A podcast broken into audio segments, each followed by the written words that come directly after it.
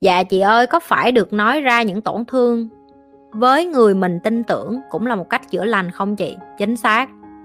Nếu như em có những cái tổn thương và em cảm thấy là mình khó để mà mình chia sẻ và em gặp một ai đó mà tin tưởng được, chứ chắc người ta phải là gia đình của em đâu, thì em hãy nên tiếp tục chia sẻ và cái người đó, người ta cũng phải tạo cho em một cái safe environment, tức là một cái nơi an toàn để cho em có thể chia sẻ những cái điều em muốn chia sẻ. Mà em không cảm thấy bị đánh giá, em không cảm thấy bị nhục mạ, em không cảm thấy lo lắng, em không cảm thấy, em nói ra xong người ta không có hiểu là mình đang nói cái gì. Rồi người ta không có đồng cảm với mình chẳng hạn. Hoặc có khi người ta không cần làm gì hết, người ta ngồi đó lắng nghe đã đủ rồi. Em cần những cái người bạn như vậy. Chị là một người mà bạn của chị á, lúc họ vui họ không bao giờ gọi chị nhưng mà bạn của chị mỗi lần họ khổ, ai cũng gọi chị hết á. Và chị luôn là người sẵn sàng ngồi đó để nghe họ trải lòng về những cái vulnerable của họ, những cái tổn thương, những cái mà sâu thẳm bên trong họ. Bởi vì chị không đánh giá.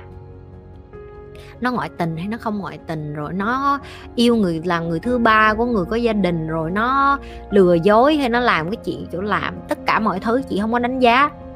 Tại vì đối với chị con người không có hoàn hảo. Ai cũng làm đó, ở ngoài kia mà tổn hại người khác hết họ tổn hại họ rồi họ tổn hại người khác.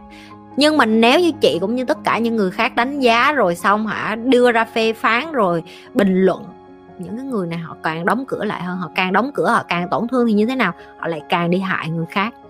Cái cách tốt nhất để em giúp được người khác đó là em phải là một người không đánh giá người khác và với một cái tư duy đồng cảm cảm thông để ngồi đó, để cho người khác có cơ hội để chia sẻ và tâm sự với em. Nó cũng đòi hỏi một cái sự tập luyện rất là cao, tại vì đối với chị chị cũng phải trải qua rất nhiều chuyện để chị trở thành một người đủ chững chạc để mà chị không đánh giá người khác nữa. Chị không có đánh giá là à người này làm gì là sai, người này làm gì là đúng. Chị đã nói là không có đúng, có sai trên đời này. Nó là objective, perspective. Nó là từ cái hướng em nhìn và cái đường em nhìn và cái cái cái cái lớp kiến em nhìn thông qua cái trải nghiệm cá nhân của em để em đưa ra một cái đánh giá. Nó không có chính chính xác, nó không có chuẩn xác. Ok? Cho nên nếu như em có được một ai đó tin tưởng để em tâm sự được thì nên tâm sự. Ok?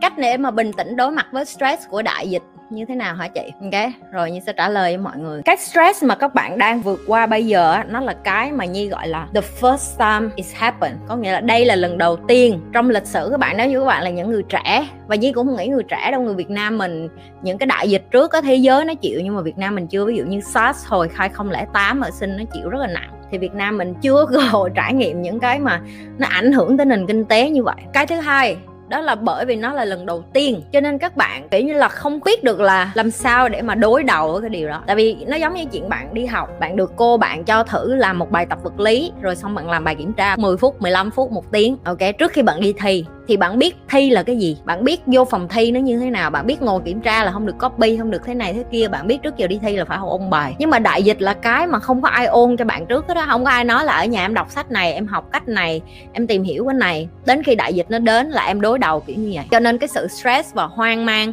và lo lắng và bởi vì nó không có uh, đồ ăn nó không có kiểu dạng như cái nguồn tiêu thụ nó đẩy con người lên cái mức là trời ơi, mình không biết ngày mai mình chết hay mình sống, mà mình không biết ngày mai gì mình có có có còn tồn tại được không? Và khi mà chính phủ không có chèo chống và lái người dân theo một cái hướng để người ta không có hoảng loạn á, thì tất nhiên là cái như mà mình thấy bây giờ, đó là không những stress mà nó còn chaos tất cả mọi nơi nữa. Vậy làm sao để mà mấy đứa vượt qua cái stress này? Thứ nhất, chị không có muốn nói ra rã cái chuyện tích cực. Hồi sáng chị làm một cái video nhỏ, chị nói về cái điều đó rồi. Em không thể nào mà cứ nói tích cực tích cực tích cực trong thời bạo loạn được hết á. Tích cực là hành động hành động nó mới ra năng lượng. Nó giống như việc chị cho em một cái xe, ok, một cái xe không thôi. Nên chị không cho em xăng dầu thì cái xe đó có chạy được không? Không. Xăng dầu ở đâu ra? Em phải đi kiếm chỗ để đổ xăng, đúng không? Làm sao để em đi kiếm chỗ đổ xăng? Một là em đi bộ, hai là em đẩy cái xe. Tất cả đều phải dùng năng lượng hết. Cái cơ thể của em em muốn nó tích cực, em phải bỏ năng lượng và bỏ công sức để tạo ra cái sự tích cực đó. Kế tiếp, nếu như em cảm thấy ở nhà bây giờ em buồn chán quá, em không biết làm cái gì á, kế thì em quay trở ngược vào bên trong bản thân mình để hỏi, hôm nay mình thích làm cái gì? Hồi bình thường 24 tiếng em cứ coi đi coi lại. ipad, phone, em coi điện thoại, em coi những cái kênh như chị thì được. Nhưng nếu em coi những cái tàu lao để mà hả em giết thời gian á, thì chị khuyên là em không nên, nó còn làm cho em stress hơn nữa. Bây giờ là cái thời điểm học tiếng anh nè, tập thể dục nè, nạp kiến thức vô trong đầu nè, nạp kiến thức về cảm xúc nè, nạp kiến thức về tinh thần nè. Những cái này mấy đứa không có, cho nên vô đây suốt ngày cứ than với chị, chuyện yêu đương, chuyện em, anh này, anh kia. Chị vậy, chị giải quyết sao? Chị bày em giải quyết. Chị không có giải quyết cho em được. Cái cái thằng đó nó vớ va vớ vẩn, bỏ. Cái thằng đó nó có người khác, bỏ cái thằng đó nó không biết nó chọn giữa vợ hay là nó chọn giữa mẹ em cũng bỏ luôn. Cái anh đó ảnh không biết chọn người yêu hay là ảnh chọn vợ um, chọn người yêu hay là nên chọn gia đình. Em cũng bỏ luôn. Để làm chi em phải cho người người đàn ông xứng đáng có cơ hội. Có nhiều anh độc thân không có cha có mẹ luôn kìa một cô kìa. Phải không? Thiếu gì trai cứ thằng này, thằng kia có chuyện, chị ơi, chị chị cho cho em biết. Rồi đây không phải là cái thời điểm em bận tâm cái chuyện đó. Rồi người ta có người yêu cũ nhắn tin thế này thế nọ. Kệ người ta, người yêu cũ nhắn tin cũng không liên quan gì đến em hết.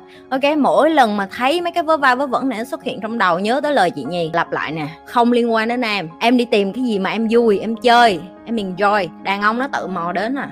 Em mà chán phèo, đàn ông nó cũng không muốn nữa. Hiểu chưa? Rồi, đó đó là cách vượt qua stress đó mấy bạn đừng có hỏi như làm sao, hết stress nữa nha.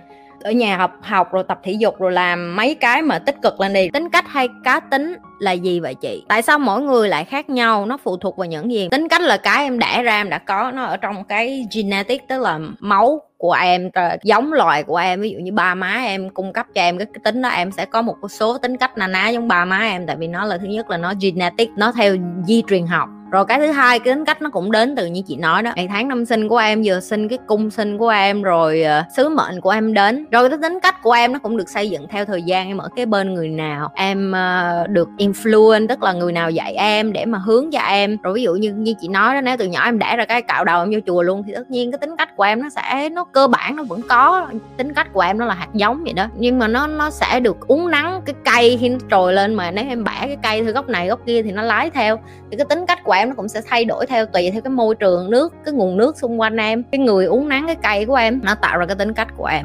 Ok, rồi cá tính cá tính là cái gì? Cá tính nó khác. Cá tính là cái bên trong em, tính cách là cái bên ngoài của em. Cá tính là cái bên trong của em.